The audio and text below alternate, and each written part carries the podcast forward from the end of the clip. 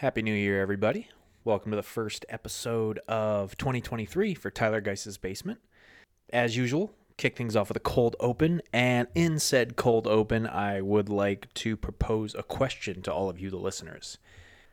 Does a horror film that takes place in the world of 80s workout videos sound like something up your alley? Now, that was kind of a rhetorical question because, regardless if you care for that or not, you're listening to the episode and you're going to get to hear about the making of one horror film that takes place in the world of 80s workout videos. On the show today, I have none other than the two people behind A&P Films, Angie DeAlba and Paul Ragsdale, here to talk about their upcoming film that they have a crowdfunding campaign for, and there's a link to it in the show notes. Murdercise. Just saying the title alone, you can probably figure out what the film is about. And after listening to today's episode, if you want to check out the crowdfunding campaign for the film as they are now in post production, you can check it out via the link in the show notes. Throw them some cash. This would probably be a sick film to have on your Blu ray collection. And with all that being said, let's kick off the very first episode of 2023. Happy New Year. Welcome to the basement.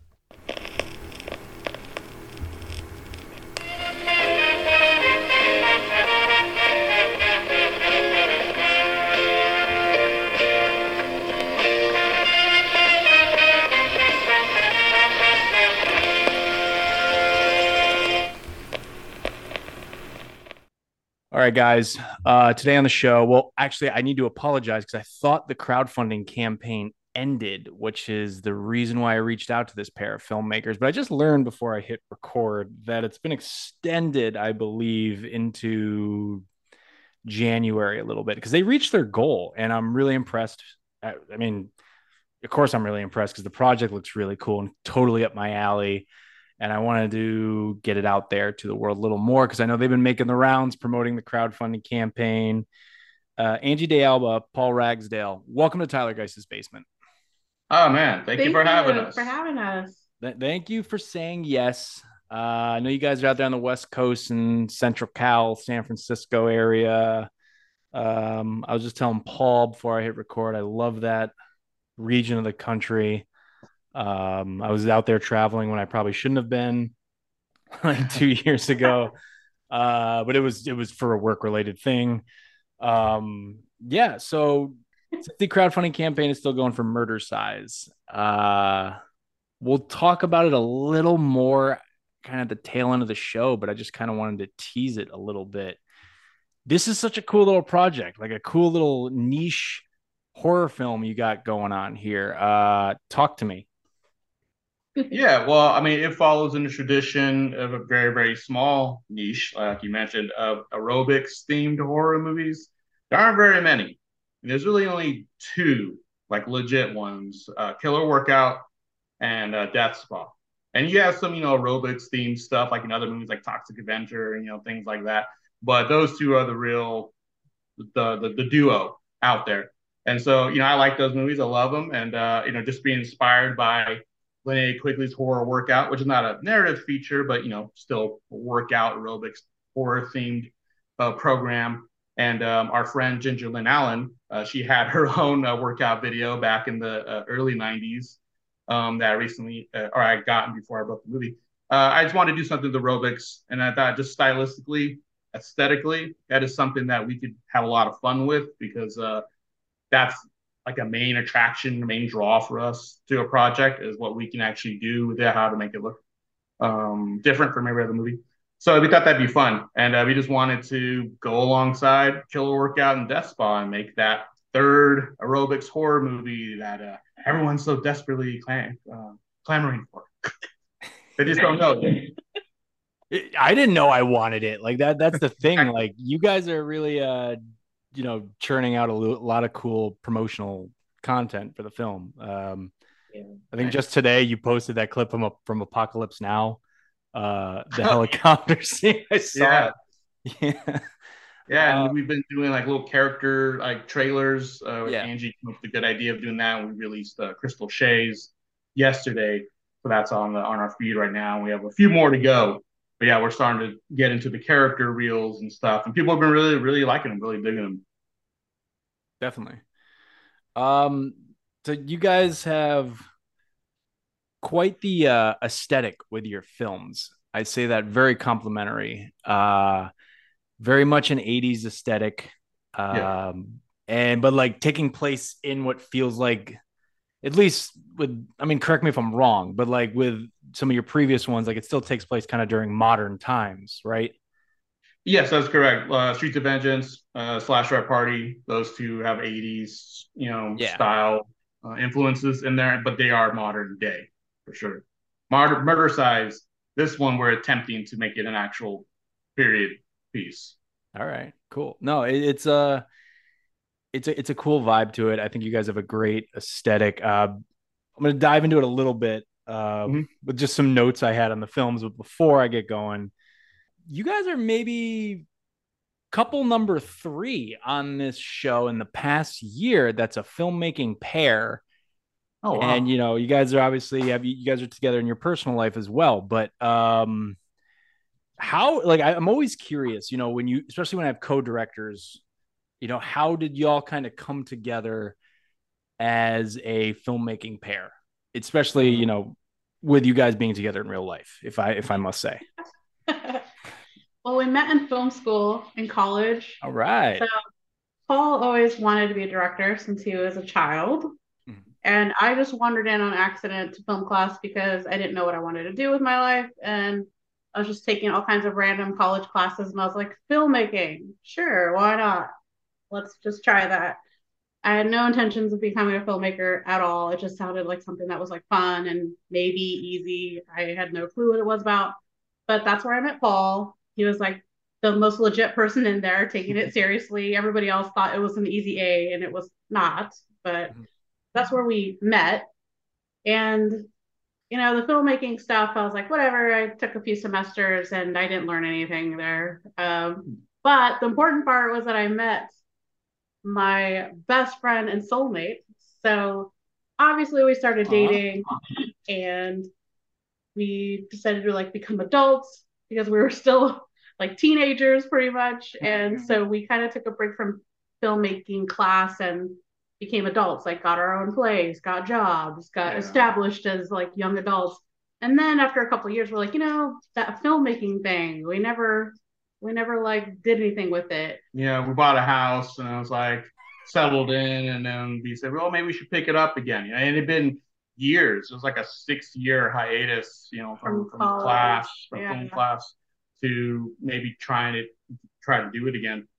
Yeah, so we were like, well, technically, we have the know-how from school. All we need is a camera and some a computer to do some editing. Mm-hmm. We could do our own little crappy short film. Like, what's stopping us from, you know, messing around and experimenting? So we're like, oh, just the two of us. We'll we'll just run out there. It'll be like no pressure. We don't have to make a big spectacle out of it. Like we don't need a cinematographer and audio people, and we don't need all that. We'll we'll just do it us two, yeah, and we'll grab a couple of actors. crew. Yeah, so it started out very very small and just as experimental, and then it just kind of like got bigger and bigger and bigger from there. Yeah and then I mean we've remained a couple this whole time. Mm-hmm. So yeah, and now our operation has just become more, you know. I mean, I've always been the writer director, and I was the shooter as well, shooting it. And Angie uh, was the producer. She would help write as well, and uh, she'd help, you know, obviously input on the directing and the editing, and then the marketing, like at the end. And then now we just that's where it started, and then we're, we're continuing that to to this day. Yeah, even though we're a couple, I think first and foremost, we're best friends. So I think sometimes people think, oh my gosh, that must be hard. Like as a couple, do you guys like get sick of each other or do you guys like argue? mm-hmm. And we really don't. I mean, it sounds kind of, I mean, in our personal life, we're like any normal couple. Obviously, we'll argue about stupid stuff like dishes. But when it comes to like filmmaking, we're really excited to be there. We're really happy. We planned it super detailed in advance. So by the time we get there, there's not really a lot of unknown stressors. It's just kind of we know what we're in for, especially now at this point that we've done it so many times. So yeah, we're in sync the whole yeah, time. Yeah, we're in sync the, the whole time, and it's it's a fun fun experience. So like with directing pairs, usually there's Paul. You kind of answered this a little bit just now, but um, like who's kind of working a lot with the actors and who's kind of working with the camera a lot. Like what? Which I know, like Angie, you seem to be more on the producing side. It sounded I mean, like, it's, but it's kind of like um, I mean, I don't know if you're familiar with how the Coen brothers work, but yeah, the way I've heard them talk, you know, Joel will work with the actors and Ethan will work with the camera, but they both work with the camera. So like for us, I work with the actors as far as like their lines and where the block. But Angie works with them as far as like with their costumes and um, scheduling and setting up, you know, when to show up and things like that. So we both talk to the actors, just different aspects, you know. And then with the cinematographer, you know, I'll tell him, you know, what what I have on my shot list, and then he'll frame it, and then I'll ask Angie, what do you think? I'm you more know? watching out for the angles to make sure nothing like weird pops into frame. I mean, I try to be there as much as I can. Sometimes quarters are tight, but um like set dressing, like trying to do what we can with the budget that we have, like just trying to really make it feel like you're there in that world. That's more my department helping the actors come up with like their mannerisms, uh, how their character would stand or move or how they would react is kind of more my department, helping them work with their accessories and their wardrobe, makeup, how to accent, yeah, accentuate that stuff on mm-hmm. camera. And then falls more of like the emotional delivery or the line delivery. Yeah. Interesting. Uh, with you guys kind of having such an aesthetic of the VHS era, it seems. Mm-hmm. I just need to know like where's it all begin for you, like inspirations wise? Like whether you want to say movie titles or directors, like I, I just just by watching your guys's well, some of your guys's uh films. I think I, I think the only one I didn't get to was unfortunately Cinco de Mayo, which I I, I, I, I, was going off your Linktree on your Instagram yeah. and it showed Streets of Vengeance and uh, slash Lorette Party, but I discovered that like about two hours ago. You guys have another one on Tubi. Um, I'll get to that eventually, I promise. But like, oh no rush. Yeah, don't rush. That was our first movie. We did not know what we were doing. yeah, and it, yeah, and it shows. yeah, if you, if you yeah. want to see like our yeah like our progression or whatever, yeah, yeah. You, can, you can go back. I, I say the same thing. Like I have friends who still haven't seen a feature I made from years ago, and I go like, eh, do you need to though? You know, like there's so much more stuff out there to watch. But yeah. like who who are your inspirations? Like again, like I I just love your guys' aesthetic. And yeah. I feel like so many people try to capture that that era so well, or some people try to do it and kind of I don't want to knock anybody, but sometimes it just falls on its face. And I don't think you guys really fell on your face with it. I think you guys did a great right. job with it. But um who are your inspirations? I dragged that out really long. Sorry. Well, I think my answer is more of a general um I mean, we're both 80s kids, so we grew up in that era. So all of it is a true nostalgia of ours being from that time and growing up, popping in the VHS tapes as kids and having our favorites and, and busting them basically because you watch them so many times or whatever and just having the experience of being able to go and like rent videotapes and what a big uh, night that would be when it's like oh it's friday it's like time to go get a big stack of videos that's your weekend you got to like plan your viewing weekend and uh, i obviously grew up with all the big 80s movies you know all the like goonies and lost boys anything spielberg and all the big uh, movies of that time. But Paul's more niche. He was in everything. Yeah, like as far as like inspirations, I mean, yeah, I mean, I draw back from growing up watching horror movies, you know, off of TV, cable TV, late night TV. That's why Streets of Vengeance has that intro all night long, uh, which is an homage to USA Up All Night, Up All Night with yeah. Rhonda Shear. And Cinco de Mayo actually has that has that too. Um, so I watched a lot of movies on TV, you know, because we didn't have cable when I was younger.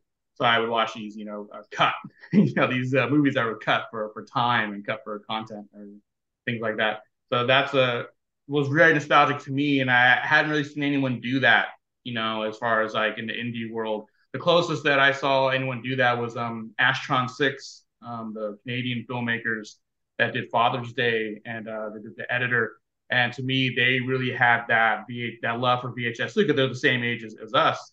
And I loved Father's Day, and that's really really inspired me to do Cinco de Mayo. You know, they did a holiday horror movie, and I was like, oh, we should do a holiday horror movie, and uh, you know, do a Mexican one. But we're Mexican. No one's ever done one before. And so I was like, oh, we could try de Mayo and see how that works out. So Astron Six were very inspirational to me uh, as far as like modern day. I consider them like modern day filmmakers. But of course, growing up watching, you know, all the Friday the 13th, Nightmare on Elm Streets, and Halloween's, that was my childhood, you know, not hers. Uh, she wasn't allowed to watch any of that. Really? She, her mom made her to watch any horror movies. Oh no, my mom was a big time chicken, and unfortunately, that was passed down to me. So I'm a big time scaredy cat, and I we didn't watch anything scary. We didn't have cable. I, Paul is always joking that I'm like part Amish, like I'm Amish or something, but uh, everything was very um, sanitized. It? Yeah, everything went Censored. through censored. Yeah, everything went through my mom's filter, so that's why everything was like ET and like very kid friendly stuff. She was being a good mom, I guess, and Yeah, yeah, not I, letting me watch scary stuff. But I like ET. but I also like Aliens. Too. but we both have that uh, love of, of video and the 80s and just making things fun, like a fun experience, over the top, something crazy that you've not seen before, and you're like, I don't know why this works, but it just does. It has a little bit of everything. Yeah, and, and that's what I feel like is our kind of our secret weapons because I grew up with all that horror stuff, and she didn't. Uh, our forces combined together, you know, our sensibilities, you know, help make our movies, you know, what they are. Yeah. It was Yeah. also an, it was also an era of like just so much imagination too. Yeah. And like I don't want to sound like a cranky old guy about like you know, in this day and age, do we really, you know, with all the stuff that gets released? And I don't think that's the case. I actually think there's still a lot of imagination out there in films uh today, but there is just something about that era. I, I just felt like I don't know if it's just like from a business perspective, studios just let filmmakers run wild with you know Joe Dante making Gremlins or something, and I, I, that's just fresh in my head because I just popped it on today because it's kind of a Christmas horror movie. Um, Yeah. here we are, even though it's not really full on horror, but that is, that's that's a fun one, by the way. Uh, Yeah, I mean the fun ones are you know are the favorites like Night of the Creeps, you know, uh, Monster Squad, of course, you know, directed by the same director. Uh, you know, something like that. You know, that, that's where all the best movies originated. And now they're trying to do the remakes now. Child's Yeah. Play, Nightmare on Elm Street, Halloween. I've been done so many times. Yeah. No. Um I you did just kind of answer a question. It wasn't really a question I had real quick, but I just have to if you want to elaborate any more on it, but I have to admire how Streets of Vengeance starts out with that homage to like USA Up All Night thing. Like I I had maybe I haven't seen the reference you mentioned, Paul, but um one thing it made me think of and it, this isn't like from the 1980s or really that era, but um, it was that is a Amazon Prime original, The Vast of Night, uh, sci-fi alien drama. It takes place in like the 1950s. Really good if you Hmm. haven't seen it, but it kind of starts No. out with like camera on a TV, an old like 1950s TV, like introducing a monster movie, and the monster movie is the movie you're about to watch, and a little Ah. bit in similarity to, but what Yeah. I'm get what I'm getting at here is I freaking love how you guys did something like that to kick Yeah. off the movie rather than just the movie starting. Because I think I when I went to watch Streets of Vengeance I put it on I was going to watch it on my phone and I was just like I can't interview these two and say like I watched it on my phone. Um, so it's like I gotta I gotta watch it at my house, and just seeing it kick off with like this cool local TV thing, uh, just a great idea. That there's no question there. I just have to commend you. yeah. No, thank you, thank you. Thank I mean, you. we definitely appreciate the, your appreciation um, because a lot of people are not aware of that Yeah. kind of stuff, and that's the kind of stuff I, I love. Clearly, uh, I used to watch. There used to be a public access TV show here in Modesto called uh, Halloween Theater, um, and me and my brother, I have, I still have them recorded on VHS tapes, and uh, it was a horror show, and it's these guys. They had a little TV show, the local public access television studio, and that was everything I wanted to do. I was like, man, these guys are doing what I wanted to do. So they're another inspiration to us that people don't know who they are. Obviously, they only have. I don't think they even have anything really on YouTube. Uh, I was thinking about uploading some of my own stuff on YouTube, but yes, the horror host TV, public access TV show. Yeah, I love all that kind of stuff. Yeah, it's like a it's like a dying thing. You don't see it yeah. anymore. Like, you know, I mean, I know we still have Elvira showing up on Shudder from time to time, but like yeah, Joe Bob Briggs and Joe Bob Briggs. Yes, Joe Bob Briggs. I can't forget about him. Right. Um, and I think it's like horror fans that keep that alive. Yeah, is that yeah. persona? But 1950s, 60s, 70s, and even into the 80s, like you had people like that. Even trying to do it at like a local access level is so. It's just so cool, and I don't know. I've always admired local access TV with like just the kind of if the people who work there get like a chance to really kind of do something cool and interesting like that. It, it was, oh, it was, that was my that was my dream growing up. That that's what I want to do. Yeah, it was so intriguing as kids because you know we were talking about the VHS and like when we're home with our VCR, you're just recording all kinds of randomness that just yeah. whatever pops on TV, you're like, I like that. So then you end up with this weird videotape that has like cartoons and like part of a movie commercials. some commercials and part of a show that you accidentally got and then it just becomes this weird yeah. like yeah, sends you time like, capsule. Yeah time machine. It just sends me in a spiral when i watch that kind of stuff because i watch i recorded my mom recorded creature of the black lagoon for me off of like local tv and it has like a little late night bumper mm-hmm. like the little stars in the sky and channel 47 whatever it was and that kind of stuff is like ugh that's uh, Love yeah. it. No, that that's cool because um I think if you go on YouTube, I went down a wormhole one night. You can find like someone like taped episodes of USA Up All Night and mm-hmm. just put them on like a YouTube oh, yeah. page. Oh yeah. And I think I I think I sat in this office for like four hours and just like, oh, played a few videos.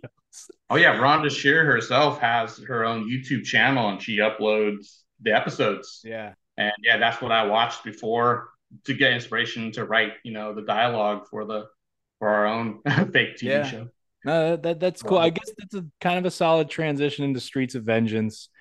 Um, uh, you know, I, I it's a cool. It, this was such a fun, cool, like I know, you know, horror thriller, vengeance, action, pissed mm-hmm. off women movie. Uh, Favorite time. Yeah, one thing I picked up on, and I don't know if you guys have ever been asked this. I'm sure you have by genre fans and whatnot, but I really dug. And maybe you weren't going for this, but I dug the Italian giallo vibe. I kind of got okay. They're mm-hmm. nodding their head. All right. mm-hmm.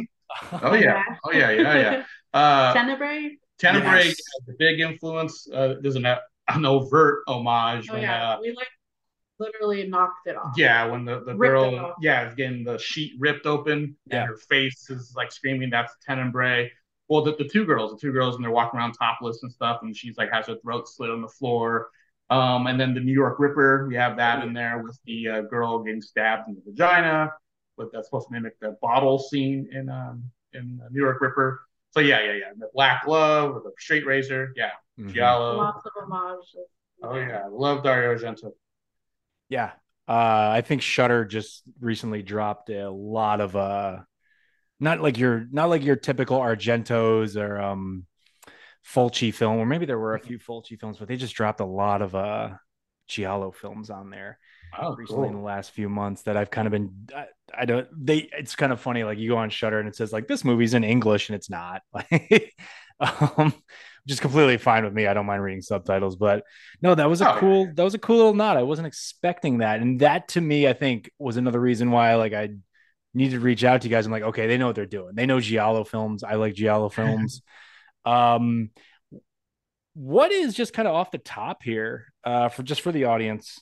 Uh, what is the uh, like elevator pitch, I should say, for Streets of Vengeance? Streets of Vengeance to me, I mean, if I'm going to go really, maybe not an elevator pitch because I might not get funded if I if I give this elevator pitch. But I say I say elevator was, pitch to filmmakers because it makes them nervous. Sorry. no, like I mean, the inspiration for me was like if I was to sum it up, it was uh the cover of New York, uh, I'm sorry, New Wave Hookers, which is a, a, an actual adult film with Ginger Lynn on the front. I looked at that and I thought, what if that was not a porn movie, but what if it was like a Brian De Palma esque thriller? I thought that would be interesting. And that's kind of the seed that started rolling. And then uh, I'm a big fan of Savage Streets with yes. Linda Blair. Yeah. And we like that movie, but you know, she doesn't really have a girl gang. It was just mostly Linda Blair. And so me and Angie like, well, what if the you know our character had a gang you know, behind her? So I'm, thought, I'm obsessed with like girl yeah. like singing groups and like gangs, like anything where it's like a group of girls like coming out. Switchblade Sisters. Yes, yes. mess with the world. Definitely. And anytime that there's been a movie where it's like implying that there's a girl gang, I'm so excited to see what they're gonna do. And I always wish there was more of them doing more mayhem. Mm-hmm. So we kind of went that route. And we're like, yeah. we need to put this like girl metal group together and they mm-hmm. just go around killing everybody. And they all get some screen time and everybody gets to pick their favorite girl and you're rooting for all of them. Yeah, and that really did happen. We're we're really, really uh pleasantly surprised that people are like, oh, I love Liv, you know, the purple haired girl, uh, the best, or I love Mila, of course, or you know, things like that. So that was really cool to, to, to have a girl gang. So that was like one of the big, you know, selling points for us. Because originally, like I said, I had thought, you know, like a Brian De Palma esque thriller, like Body Double or something like that. And uh, usually it's like, you know, solitary character or Savage Streets, which is a solitary hero. Coffy, you know, another great revenge, female revenge okay. movie. That I dig it. So I love female revenge movies. Um, so I wanted to do one. And I thought if one was set in the adult film world, you know, taking like a, a Brian De Palma approach, um, I thought that would be really interesting. So that's kind of how the, the ball started getting rolling on that and with it taking place in the adult film world uh correct me if i'm wrong i was just going through the cast. I know ginger lynn is in it. Um, mm-hmm. we'll talk about her in just a minute a little more. Yeah. Uh, you guys hired actual adult film stars to play some parts. And like like how did how did that connection get made? How, how did you guys get them to come do it? Like or was it just super easy? Like you know you know what? Because it was not planned. I'll okay. say that first. It was not planned in our original script we kind of hit like a little hiatus and we had a lot of free time on our hands. And then I had an idea. I was like, what if we reached out to someone? And I was like, well, I can't do that. How well, am I going to reach out to him? And then Paul was looking for a name. He was trying to find like someone that could we could add as a name to the movie. And I was like, well, if we're making a movie in the adult film world, we should try and get in touch with adult film yeah. actors because like, most likely they're available for hire. Yeah. At least that was my assumption.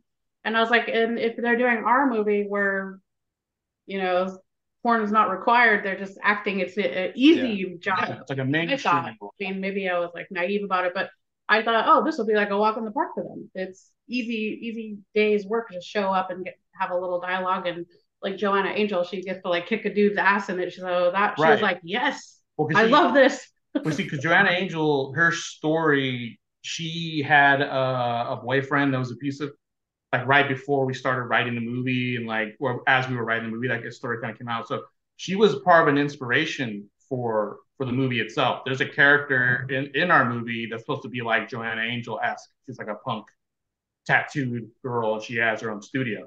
And so like that was shot before we even contacted her. So when we had this little hiatus and we're like, oh, maybe we can shoot some extra scenes. And I asked Angie, oh, Joanna Angel will probably be good, but how would we even get a hold of her? You know? I was like, just hit all these people up, link in bio, see if they have emails. So we were checking who yeah. has like we are basically just sliding into people's DMs and well actually we I, I knew because I well on Twitter she was coming to our area. Yeah. I was like, hey, she's gonna be in our area on this date. What should I contact her? Um, you know? Yeah. And Just then I see what she's gonna see what she says. What what could what source that could yeah, happen? Worst no? say is no. Yeah. So it was just on a whim. She's gonna be in our area like in the few weeks. We need some more name power in a movie. Maybe I can pitch to her, hey, Joanna, Miss Angel, this movie was inspired by you. Will you take a look at the trailer? And we would love for you to have a little cameo, a few hours tops. Yeah. You don't want to take too much of your time. Right. We'll, in we'll and out. You, yeah. We'll come to you. We'll pay your rate, whatever your rate is. We'll, we'll raise it. We'll we'll Whatever meet you want. Whatever we'll you make want. it a couple hours. We'll make we'll do whatever it takes to make it work within your schedule and and to your you know requirements. And, she was like, yeah, I'm down. Yeah, and not expecting any kind of return. She was like, I love the trailer. This sounds cool. Uh, if you can do it in a few hours, come to my hotel room and we'll do it. And she was super cool. She Yeah. was super cool. yeah. So it was really nice. So Really nice. Cool. No, I just that's kind of how it started. I, I thought that was so cool, you know, bringing in actual industry people into Yeah. the uh into the world because I thought you guys really portrayed I mean, this does kind of show maybe the darker side of the adult film industry in some aspect, but I like how a lot of your characters are just very should I say sympathetic even though, you know, they go on a full on, you know, killing spree of some Oh, for sort. sure. Yeah. But, I mean, there's revenge. They- they- these guys deserve it. It was so. provoked. Oh, of course, yeah, they definitely deserve it. Uh, but I just liked how they were sympathetic characters, and you Yeah. felt like they were real people.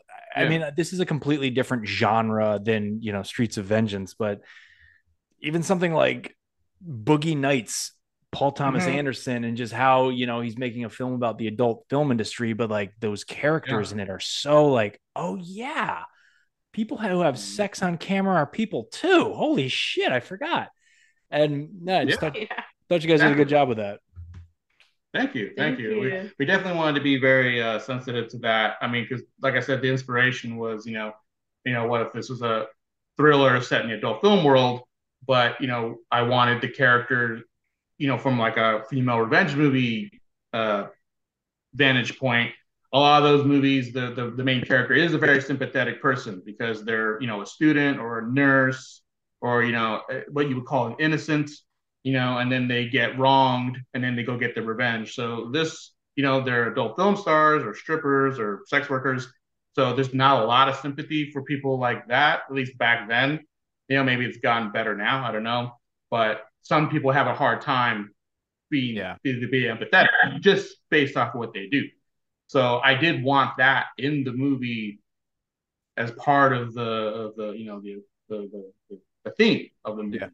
That it wasn't going to be someone you can just you know not some wounded little puppy dog. You know, it was going to be you know a complex person, but you know someone that does this type of work unapologetically. So Yeah. yeah, that was part of the challenge. We wanted to make it uh, more realistic in the sense that you get to see that they're real people and this is just a job to them. Mhm. And and they are overlooked by as victims of crime. You know, like that's the why there is like no police. You know, they and they say that the police aren't going to do anything. You know, that's that's kind of the whole point. Right. Of them becoming vigilantes. exactly. Yeah. Um, you guys, so uh, Ginger Lynn, uh, you guys have worked with her a few times. Uh, famous adult film star from the 1980s. What is your relationship with her, and just why you guys keep kind of going back to working with her? Well, we first met with her for Streets of Vengeance, and it was another type of thing like with Joanna Angel. Uh, just emailed her, and uh, I asked her if she would be in our movie. Sent her the the trailer. She thought it looked really cool. Yeah. She wanted to read the script. You know, she she was she hadn't done as many like indie movies at that point. Now she's doing a lot of them. Yeah. But at that point, she was like, you know, she's not just gonna work with anybody. So, you know, we talked on the phone. I told her how much I loved her in the Vice Academy movies, and it was so surreal to talk to her.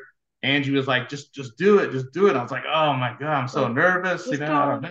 Yeah. And uh, because this is the person, like I said, had kind of inspired the movie. Like I said, her the cover of one of her movies was the kind of inspiration for this movie.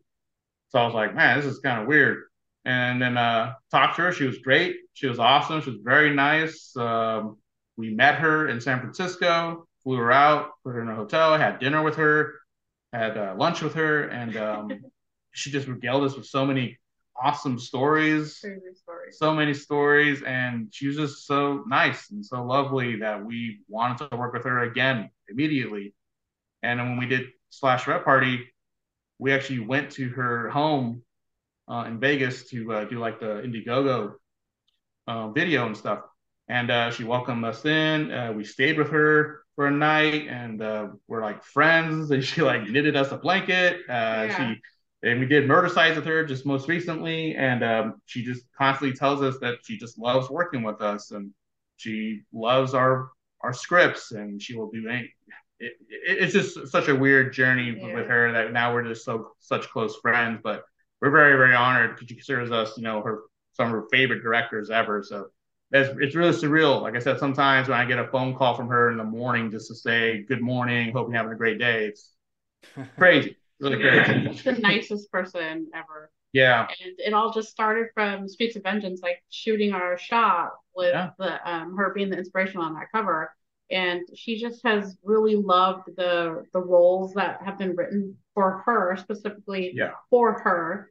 So she's someone who just completely like dedicates herself completely to the she's characters. Such a good actress that she signs on to play. So I mean, she will call with questions and she just like dives in. She starts like buying her own like wardrobe and stuff. Even if we're not going to end up using it in the movie, she just like really wants to get into the head and the mindset yeah. of the character. And I think that's why she has enjoyed working with us because we, it's really a collaborative process with her where we build the character together. We give mm-hmm. her like a nice foundation of what we're looking for, and then she gets to like build and add, and we kind of build up the character with her together. She loves to indulge in, in all that, and so do we. And we don't get to do that very often working in indie film. So it's great to work with someone like her who is so dedicated to her character and so dedicated to the craft of acting. And uh, when we when we shot a few scenes with her in Streets of Vengeance, but they were so good. Um, particularly the scene that she did with Brian uh, well, the character is Ivan, and they're having that little standoff in, in the hotel room, and they're uh, talking like towards the end of the movie. And um, I remember when we shot that, just jaw dropping on the floor. I was like, man, this is such a good scene. She is so good. And uh, uh, yeah, that's where it started. And uh, to this day, now we're making our third movie together. Nice. Uh, Slashlorette party. I just wanted to touch on it real quick here and real quick sometimes i don't know how long that turns into by saying real quick but um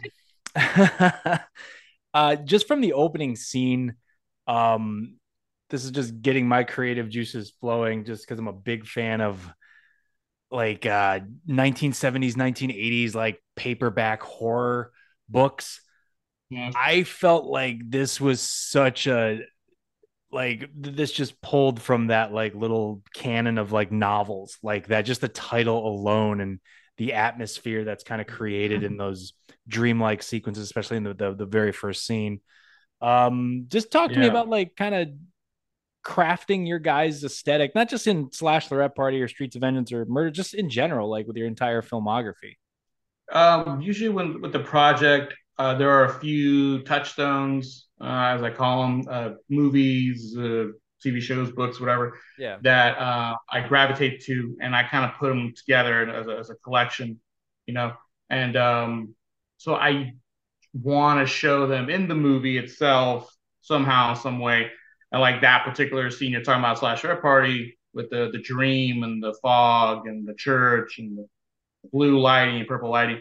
That's all like you know very Nightmare on Elm Street, uh, to me, I feel like Rosemary's Baby um, was a big inspiration in, in that for sure. Mm-hmm. Um, for that movie, I was watching like Rosemary's Baby, uh, uh, Sleepaway Camp um, is in there in, in some ways. Uh, the Cat People, um, both the uh, Jacques Tourneur and the Paul Schrader version. Uh, so yeah, it, it's just I, ha- I have these little weird touchstones of maybe like you may not see it in the movie, but like they're in there somewhere, like very very small and we tend to have a lot of those uh, in our in our movies, uh, whether like the small sequences or the overall theme. Um, and very rarely do we get to really go deep into it and talk about it, you know, because and sometimes I'll try to show movies to some of the actors and stuff, but I think they're really just more like concerned. Clips. Yeah, clips. I think they're just more concerned with like what are they doing, you know, in, in the scene. Yeah. Okay, you, you, worry about that. We'll, we'll we'll worry about this, and uh, we work with our cinematographers. Um, Dan Zampa, he did uh, Streets of Vengeance and Slashlorette Party, so he was very aware of the style we are looking for. Yeah. Um, so he was very um, instrumental in helping us create that.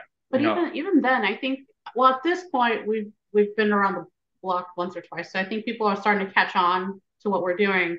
But the first few go arounds, when we would show up and be like, okay, put this on, on this outfit um, on, and put this thing on your head, and we're gonna shoot this from this side, and we're gonna put this. I think a lot of people were like, "What are you guys doing? I, I, I don't understand what this."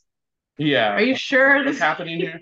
this is gonna sound sound stupid. but yeah. then when they watch the movie, a lot of people are like, "Oh, okay, now it makes yeah. sense. When we yeah. were doing it, it sounded really sketchy. Yeah. Like what? I yeah. didn't understand what you were trying to talk about. I mean, well, for instance, like just speaking on our Dan Dan Zampa, Streets of Vengeance was the first movie that we shot with him together as a team. Even though we we both uh, know him, we've known him for a long time. Yeah. We, we went to film school together.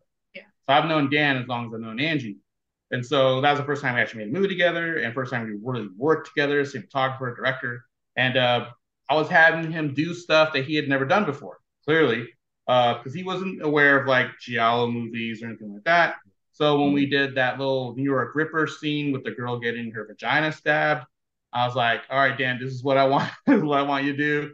You're gonna, this guy's gonna stab a knife over here, okay? And her vagina's gonna be all bloody. And I'm like, well, what do you think? He's like, well, we've already gone this far. That became the running Every time we shot something weirder and weirder and weirder. Yeah. I could his penis sliced off. Chopped off. And we're like, how'd, how'd that look when we're watching footage back? He's just like, oh. I mean, we've gone this far. Yeah. well, what do you think? What do you think, Dan? What's going on here? You know, because I mean, he's never shot anything like that before. We've never shot anything like that. Before. It was a learning experience for, for all. Well, I think everybody satisfied well, with the final product. Yeah. Product. They're like, okay, now watching it all yeah. together. Because sometimes the actors never meet each other depending on what what their character is mm-hmm. and they only know the one scene they shot or the couple scenes they shot yeah. so they don't a lot of times and no, not to shade any of the actors but a lot of times they don't even read the script they Sometimes just look they, they, just look to their own lines they only know like their page so they don't even know what the movie's about yeah, sometimes. I didn't know that yeah. guy, dog. right so then when they watch the movie they're like oh that's why i said that that guy and we're like yes yeah. Yes. That's correct. so I think now people understand what we're going for. It's like an over the top, fun, exaggerated, mm-hmm. uh, just 80s um, super genre. I mean, we've we've become known for that, even though we've done a lot of other stuff that's like Italian style, French New Wave mm, style. Yeah. Um, yeah. Other films with other types of aesthetics, but yeah. we're more known for our 80s thriller over the top slasher. Yeah. Especially known for, um, I mean, obviously, you know, known for like the type of music we have in our movies, um, the type of, uh, you know, the, the, temperament, I guess, but also like the the wardrobe too. Like, um, I mean, the wardrobe in Streets of Vengeance is, you know, unlike the wardrobe in most indie movies, and then wardrobe in, in Murdercise, you know, it's it's you know, you're not going to find anyone else dressing like that. Or and just I mean, just I don't know if it goes without saying, but I mean, we wardrobe the films. We don't have the actors bring their own clothes because who's going to have that kind of stuff lying around? So that's a really, really important aspect to our movies. That's one of our little aces, little secret tricks, I guess, or I like secret a, weapons. Right. I think it's like, uh, neglected. Yeah. What am I trying to say? Like, uh, I think it doesn't get as much credit as it deserves mm-hmm. because I think sometimes when people are trying to ask us to describe our like why does our vibe and aesthetics translate onto film where other people are trying to do 80s inspired stuff and it mm-hmm. doesn't I think it's little touches like that. Yeah. Where we're paying super close attention to like their socks and their shoes and their the way that they wear their hair, the way that they're doing their mm-hmm. makeup. And yeah. I'm like meticulously nitpicking about what they wear. And it's takes a lot of time to to to outfit all these people, but it all is going to contribute to like the overall vibe. So I pretty much pick out every single person's every single thing that they wear usually. Right, and that's and that you know I don't know if it sounds sexist or whatever, but that's the advantage of having a woman uh, on your film crew as far as in a, as a producer, as an art director, as a director, filmmaker to a woman has that attention to detail, especially if you can have a lot of female characters. Because having a yeah. dude yeah. dress all the females. Uh, that's not gonna happen. I, I mean, I know what I want, but how do I make it happen? Where do I go find this stuff? And that's what we do together. Yeah, That's all. No, I think that works perfectly. And you mentioned Yeah. it's that might go unnoticed, but it didn't go unnoticed by me because how many times have you seen? Not knocking any other indie filmmakers out there. We've all been, you know, weekend warriors trying to make movies. totally. How many Yeah, times have yeah. you seen an indie film where it's just like, oh, you can tell the director was just like, just wear a white shirt, make sure there's no logos on it. Like, so Oh, yeah. Right. design Oh, yeah. design with costume and just overall like aesthetic in a, in a shot with production Mhm. design is basically what I'm kind of getting at, and Mhm. costume and makeup. You know, it's one of those things you don't think about while you're watching a movie, especially like an indie movie, but Yeah. still, like I think it didn't go unnoticed by me. Is what I'm saying, Oh. and Thank you. Well, you're you've got an inside like an inside eye. That's why. But I, I feel like if I have accomplished my goal, it is that people didn't notice. It, True, we, true, We want yes. it to be part of that world where you're just along for the story and the ride, Yeah, and you yeah. get to be like, oh, I like her. I like that girl. She's badass. Or I like that guy. Or I hate that guy. Or Mhm. uh, I I love that when people are just seeing the character. They're not like, why are they wearing a Bob Marley t-shirt? Like th- that takes people out of it completely when they're wearing something weird and that just like does not fit. So I mean, we've definitely started at the bottom as well. I mean, our first projects were like zero dollars. So Oh, Yeah. we worked our way up to this point to be able to like buy all this stuff, and it's a huge pain in the ass. Yeah. Like you have to get outfits. I mean, Slashlorette Party in particular, like there Oh was God. so many cast members, and most of them had double outfits. They had like a daytime outfit, and then they had a nighttime outfit. And then if people got murdered, then you had to get like a backup outfit. So because we're shooting stuff out of order. So if they get killed on day one and then we ruin that outfit, but we're going to shoot a different scene the next day to have a backup one, brand new one. Yeah. There's just so much clothes and so much like preparation. And when I, I again, not to be sexist, but a lot of the people that I went to film school, it was like all boys. In my class, I was the only girl. And all the boys were like, who gives a crap about what they wear? Just let them wear some black pants. Like, we don't care. But uh, that stuff. I'm guilty like of that. Yeah, I mean, we're all guilty. If you if you if you go back and watch Cinco de Mayo, you see what I'm talking about. Yeah. Well, if, if for a genre movie, if you're wanting it to feel 80s or if you're wanting it to feel, you know, metal, like metal band, hair band, like it has the vibe has to be there and the clothes and the makeup and all that stuff is a huge It's just- part of it. just part of creating a world. Yeah. Yeah. No, it, it's not sexist because my, my first movie, uh, I think the o- and like this is just because I was making a little movie. It's not like I was, you know, not didn't want no girls on set. Um, it was. I think the only I think the only two women in my film, my first ever film, were um, two actresses that were in the movie. Mhm. Everybody on like crew was just guys, and like I remember I had my two leads. Like one wore a white shirt, one wore a black shirt, and they were like, "Okay." And I was just like, people are asking me like, "Shouldn't you maybe you know switch something up with that another look?" And I was like, "The movie takes place in a in a day. Like, no, they don't need to switch wardrobe." Yeah. I was like, I tried to pull some like artistic statement out of my ass. I was just like. uh, It's yin and yang. They're opposites. Okay, Yeah. that's why it's black and white. Yeah. God, that's a good and evil thing going Exactly. on. yeah, yeah. Like that's it's spy versus spy. One one's dressed in black, one's dressed in I don't I don't know. Um, We all have been there. You gotta do what you gotta do. In the beginning, you know, you make it work. That's why we say, like, when people ask us about advice uh, for their first film, and Yeah. we're like, well, probably start a little bit small and like build your way up. Because a lot of people we know want to make a feature like right out the gate, and they're like, it's about the mob, it's about the mafia. But then they have a guy who's like 19 playing a mob boss, Yep. and he's wearing like a Hot Topic t-shirt, and you're like, this I does not literally look did like that movie. we all did We've that. all movie. done I that. played a mob boss in a That's movie when I was like 21. I'm not kidding. Oh yeah. Yes, we all were trying to make The Godfather. We were all trying to All make Reservoir Reservoir Dogs. Yes. Yeah. I saw And- Goodfellas too many times one summer and like I was like, I can Oh, make yeah. a mob movie. Hell yeah. Yeah, yes, we've all done it. So that's how we know. Now we look back at our first projects and we're like, oh my gosh, we were so cute. We thought that was good. Yeah. well, um, let's let's jump into Murdercise just to kind of bring things to a close here. Um, I, I again, like I said at the top of the show, I knew you guys were doing really well on this crowdfunding campaign. Um, but I thought the campaign finished. I was complete. I was mm-hmm. wrong, and you guys have, you know, you guys have hit a hot streak, so it's it's going to keep going. So my whole like all my questions are kind of out the window now. So I guess um you know let's just kind of plug this thing as best as we can for anybody listening out there that might want to donate as I leave the yeah. campaign in the show notes of this show. I like doing this a lot. I like having because I've I've been in the trenches with crowdfunding. I've fallen on my face and I've done really well before. It can go both ways. Yeah. Um, yeah. I know we touched on it at the top of the show, but let's kind of just elaborate on it a little more. Like what, what what's what's going on with this thing?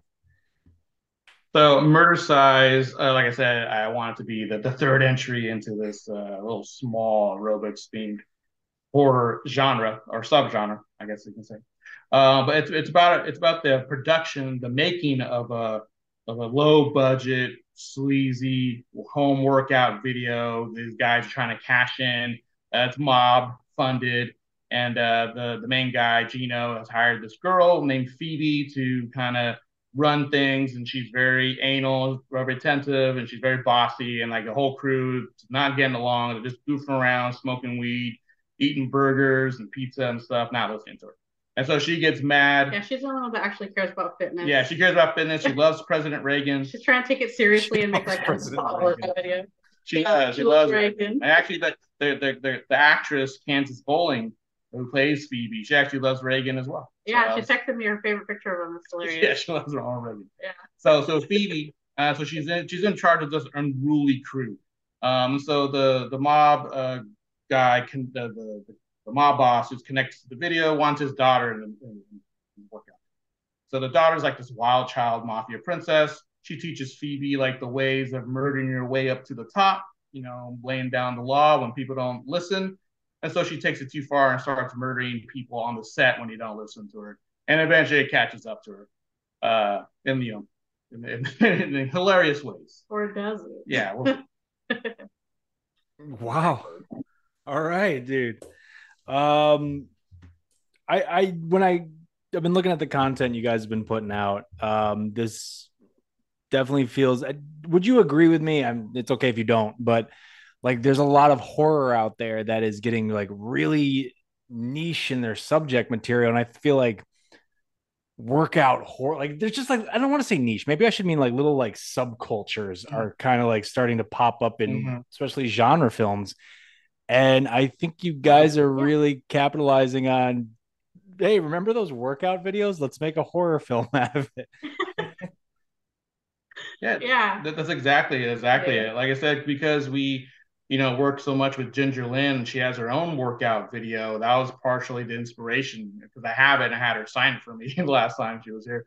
So I was like, yeah, workout videos are so big in the 80s, you know. And uh, I don't know if you remember um, Friday the 13th, part four, right at the very beginning, when they go pick up Jason's body and take him to the hospital, there's a guy, a, a, a paramedic, he's watching a video, it's aerobicize. And it's like this really sleazy workout video. He's watching, and Jason comes up behind him and like cuts his head off with a hacksaw. Yeah, yeah, yeah. And so that tape, a lot of people know what that is. It's a very sleazy, you know, workout. It's definitely not made for working out. It's made for guys to ogle the, the women in the in the video. And so that was kind of the starting off point. So, oh, that'd be kind of funny if someone was trying to make that. And then uh, that was the backdrop to a, to a horror movie. And I'm a big fan of Sleepaway Camp 2.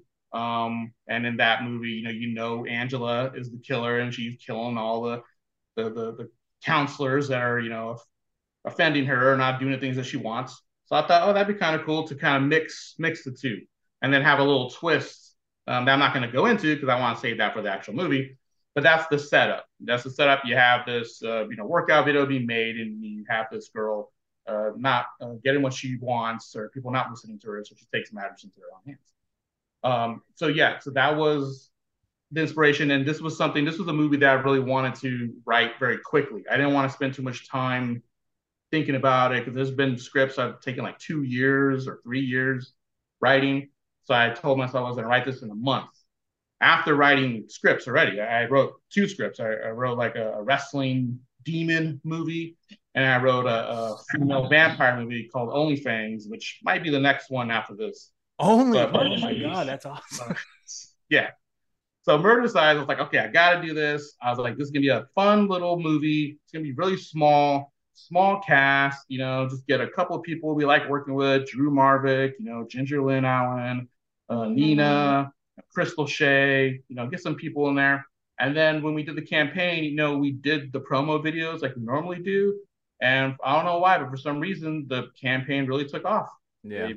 This was the, our biggest campaign ever. And it was supposed to be a very small movie, and we raised the most money we've ever raised for any campaign.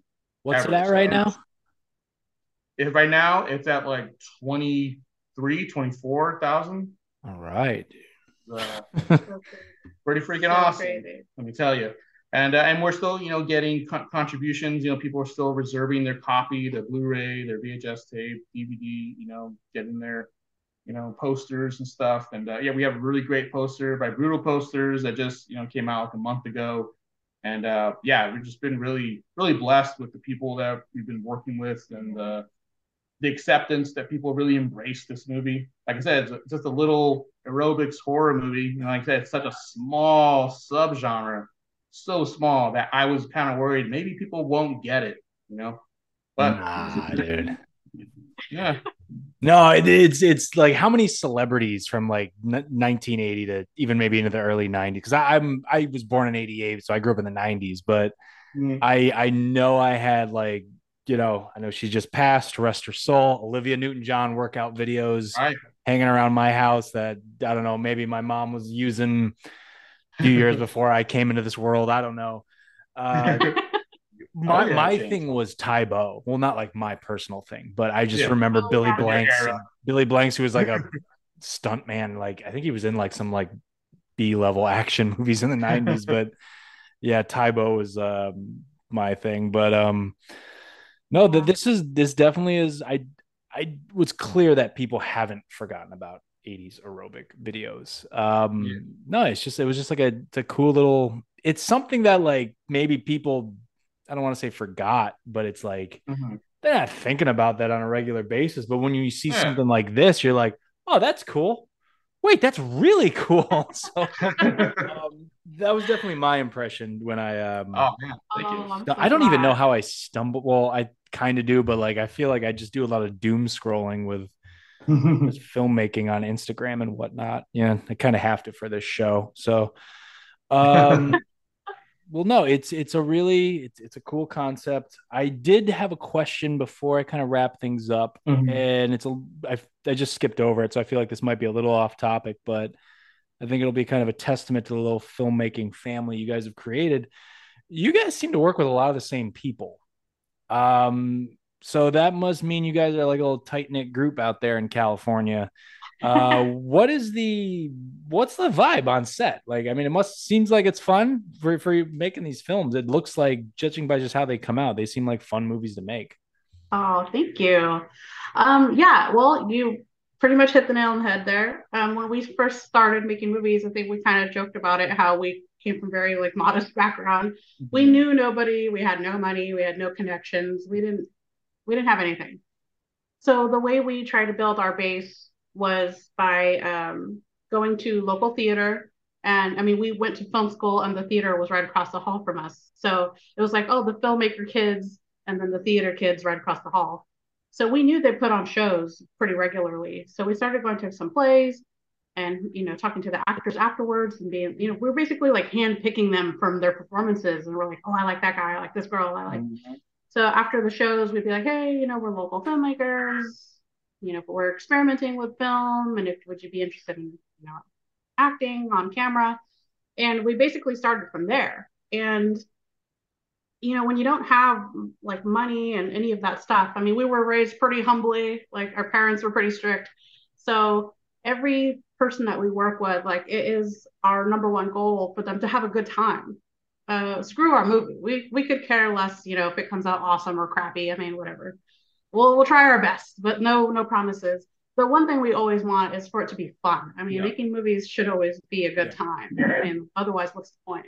So, um, yeah, we, we try to have fun from day one. We've always tried to feed people, compliment them, dress them up, let them have fun, laugh. We don't take things too seriously. We're not sticklers about uh, memorizing lines. Um, everything's fun. We've worked with a lot of people who were not actors who we thought just Oh, yeah. had an interesting look or an interesting charisma about them. And we've developed a lot of people that have become actors from Right. us plucking them out of Chipotle or our job. They Mm. were like our coworkers. Um, we've kind of developed an eye for people who are interesting and we just like to put them on camera. And like I said, you know, if the vibe is fun, they want to come back. And even if back then we weren't paying people, they were just doing it for the experience, they were doing it for the fun, and they were doing it for the free, you know, dinner or pizza or whatever we were offering back then. And now that we've become successful, I mean, our campaign is like blown our minds. We're Right. finally at the point now where we can actually pay people who have been with us from day one. There's been people that have acted with us from 10 years ago Mhm. and they're still part of merchandise. Yeah. And uh, we are like a little family. We try to stay within our community and people who have like been by our side and had our back and really helped helped us build our foundation as a filmmaking uh, team. You know, if they have a great attitude and they're respectful to all their Oh, yeah. their co-actors, then by all means, like come back. enthusiasm goes a long way. Positive Definitely. attitude goes a long, long way. That's why Yes. we'll keep bringing you back, you know, because not everyone can go, you know, like as we move on and move ahead, you know, we're starting to, you know, incorporate, you know, people from the indie film world, like not people that are from our community, like someone like Drew Marvick, you know, we've already done, you know, two movies with him and we plan to do another one. And he's just such a great guy. You know, people love him. We love him. Uh, we love having him on set. He's just always helpful and game for anything. Uh, even at the very end of the shoot, it's like one or two o'clock in the morning. I'm like, hey, Drew, I need you to really get in there. And he, there's a scene you you'll see in Murdercise, but it was done very very late, and his energy was the same throughout the whole time. He's that's why we love bringing him back. Um, but yeah, there's people that we're working with, uh, people like Ginger Lynn, you know, that we're now incorporating into our family. You know, Yeah. so our family is growing, and and we do love working with the same people. Sometimes it doesn't, you know, get to happen sometimes, but if you're there and you're willing to ride with us, you know, we'll take you along. Exactly. I mean, we're super grateful. We weren't wouldn't have been able to build this thing unless people took chances on us as a filmmaking team, and people have been, you know, trusting us and our crazy schemes Yeah. for years. Yeah. So, um, the Do all the crazy that, things we asked them to. So. yeah, the fact that they've had like that faith in us and have always showed up with like a positive attitude and they're just like down for whatever. They're like, I just know I'm gonna have fun. Yeah. You guys find like really fun people. And when we show up, it's a good time. We get to eat. We get to dress up as a, a character. We do crazy scenes. Get to meet new friends. I get to die. I, I get to kill someone. so it's always a good time, thankfully. And from what we hear, they have so much fun that they're now people are like, I just want to be in your movie. Like, how do mm-hmm. I get in? Because I hear that it's fun. And now we're like, oh my gosh, people want to be in our movie. That's Yeah. a really weird position. the days of going to look for people are like, you know, it's weird that they're over. Now people are coming to us. So really different. yeah.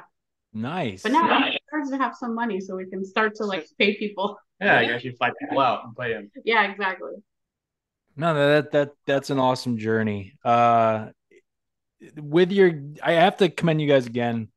Um, with like the films you're putting, I mean, Streets of Vengeance about a, a violent story that takes place in the adult film industry. Uh, slash Slashlorette Party that has, you know, blood and gore and some toxic masculinity at times, if that's the word we want to use Yeah. yeah, um yeah. Murdercise you know I'll, I'll wait and see i'm sure it's gonna you know maybe outdo those two what i have to commend you guys on is making films like that and this isn't me this is me as a fan but understanding that there's a crowd of people out there that don't get stuff like that and don't understand that like oh it's it's just ugh, it's just another dumb horror movie i feel like you guys have done a good job having kind of great underlying messages in these films i mean there's a lot of female empowerment in these films Yeah. Um, there's in Slashlorette. I got a, I, a little bit of um. I shouldn't say a little bit. I, very much is there. Um, you know, topics of like mental health, even yes. and yes, you know that's the great thing about the genre is um and I say this a million times on my show here I say this a million times on my other little YouTube live show I do that's kind of a strictly horror show. Um hot genre topics airing bi-weekly on YouTube live. Uh, please check it out. Anyway there's my plug. Um um there's always good social commentary in uh these kind of genre films. Even if uh-huh. you know I used to love going to hang out with all my cinephile friends who don't watch horror, who don't watch grindhouse double features, mm-hmm. and listen and listening to them talk about the new Oscar movies and whatnot, or you know who's going to win Best Actor, and you know that's a great thing. But I also like kind of freaking them out and saying like, so there's this flick called Last House on the Left. I think Wes Craven has a lot to say about the Vietnam War in it and mm-hmm. you know and like i've kind of been able yeah. to turn i've been able to turn a lot of my uh non-horror friends onto films like like these like streets of vengeance Murdercise slash lorette party all like stuff like yours and a million other ones um so i just like i think you guys do a really good job at kind of throwing in some underlying important messages about society in your films Whew. yeah oh thank you that, that, that is very very very important to us you yeah, know, no. uh, that is something we've had from the beginning. Oh my gosh. I'm so excited that you specifically mentioned that. We don't usually talk about it unless somebody comments on it because, yeah. you know, we know politics and all that. Like people are like, ugh, it's going to be preachy. Like, I don't want to hear it. I don't think it's pre- um, no, I don't think you guys are preachy at all in, in the films at all. Right. Thank so you. we don't Thank really you. like talk too much about the underlying messages unless the like the people want to go there and talk about it. But um I think you know Paul might have mentioned or we mentioned earlier that I wasn't allowed to watch any horror movies growing up. So my knowledge of horror is like minuscule. Yeah. Um, but Paul will will write these things, and for me as a, a, outsider, I guess from the horror community, I feel like, well, if I'm going to work on these projects, like what can I bring to them? What can I say? I mean, I don't want to be like a, a woman who comes into the horror community and like, listen up, I'm going to tell you about female empowerment. Like, I don't want to do that. Um, we want the first thing that comes across is that it's fun mm-hmm. and it's very nostalgic and it's over the top. But if you're giving it a rewatch, you're like, hey, they were talking about yeah the adult film and sex workers and you know incels and they were commenting on like mental health and they're commenting on repression repression. kind of yeah. yeah toxic masculinity or narcissism. I mean i've, I've always said I, I'm, i don't mean to cut you off but I, I've, I've always said genre filmmakers are just activists who couldn't get their damn documentary made so they just go make a movie about a killer with a bloody knife and I mean, say like, more. "This is saying this about society." it's much more entertaining yeah. that way for sure. Uh, like, um, I mean, yeah, it's been there from the beginning. Uh, we mentioned Cinco de Mayo, our first uh, feature film, which is you know very crude uh, by nature because you know, we shot on mini DV tape. It's yeah. going back that far. um, but uh, for those who want to look into it more, I mean, it is a you know a commentary on racism and you know uh, Mexican identity and stuff like that. There's all kinds of allusions there. The Soy Yo, Yo Soy Joaquin poem. There's a Joaquin Murrieta. All that kind of stuff. There's, it's all layers in there. But on the surface, it's a uh, slasher film. holiday slasher. A holiday horror movie with a guy who has Aztec bloodlust, or at least that's what he's diagnosed by with his doctor, and he starts killing people, right? so that that's that's there, you know. And um, so, yeah, subversion has always been a big thing for me. Like I said, with genre movies, where you can have a genre film, an action film, gangster film, whatever, horror movie, and there's a subtext to it. And yeah. uh, you know, that's always been our our big thing is to have something there, just something, you know, something more, you know, that makes it mean something to you or, or, or to us or whoever wants to to look in, into that. Um, as far as like Cinco de Mayo, there's been quite a few essays written about that movie. Someone really, really few people have been really deep, deep dive on the themes. You said you didn't want me to see this. I want to see it now. It sounds much more exciting than uh, than it really yeah. is. But, but I mean, I, well. I should watch it. I mean, it does have the all night long. That's where we did the all night long stuff that we very started. So uh, yeah, and then there's a nice little funny trailer that we did and stuff. But uh, anyways, yeah. So yeah, we do love that kind of stuff, and thank you for noticing uh, subtext. Damn, I, I should have kicked off the show with that. No, but um, anyways, yeah, no, you're you're welcome. I love I love spotting stuff like that, and yeah, I mean, you mentioned things something like you mentioned you mentioned like Child's Play earlier. Mm-hmm. I mean, I I saw the first Child's Play when I was younger, and it's ah, it's Chucky, and you know, yeah. watch it again like I think like in my late twenties, and I hadn't I just seen like the the you know well, part two is okay. Part three is kind of weird, um, in my opinion. But I watched the first one again, maybe about four or five years ago for the first time in a long time. I remember sitting there going like, "Oh my god, it's about '80s consumerism and like Reagan era, like you know, yuppies yeah. and everything." And like, I was like, "Oh my god, I didn't even spot any of this." But um, oh yeah, I mean, same thing with Monster Squad. It's about you know about it's really about Sean's parents. You know, yeah on the verge of divorce and uh, child children going off their own and you know it's like it's like all that kind of stuff is in there yeah our next one the only things the vampire movie that we've written is tackling you know aspiring entrepreneurs and side hustle and like capitalism and, and that kind of yeah. thing through yeah. OnlyFans or OnlyFans. Yeah. Uh, inspired by OnlyFans app. So that's going to have commentary on that. Yeah. Uh, that, that one I think is probably most ambitious uh, project to date, I would say. Nice, nice. I'd be curious to look into that if you guys get that off the ground. Um, yeah. Alrighty, guys. We should. this is the part of the show where I mean, obviously, you do have something to plug. We've talked about Murdercise, but where can we find more information about this? I mean, it'll be in the show notes of the show, but you know, what social media platform can we hop on to learn more to see you uh, guys? Uh, we're on yeah, we're on Instagram, a underscore p underscore films. Um, I will post all of our updates on there. Uh, we have the link to the Indiegogo on there. Uh, we're also on Facebook, uh, AMP Productions. Uh, I'm on Facebook, Paul Ragsdale.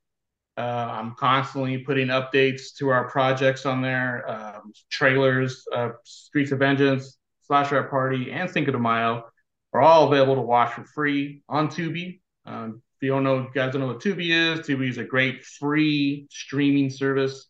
They have tons of genre movies on there. It's probably the best library I've ever seen. Yeah. Yeah. You, Tubi's yeah, awesome. it has Death Spa and it has Killer Workout, the two movies that I mentioned. So okay. if you want to watch those two little aerobics horror movies on there, they're on there as well. Uh, they have all the full moon features on there, which are very inspirational to us. Uh, I've had Charles Band on this show.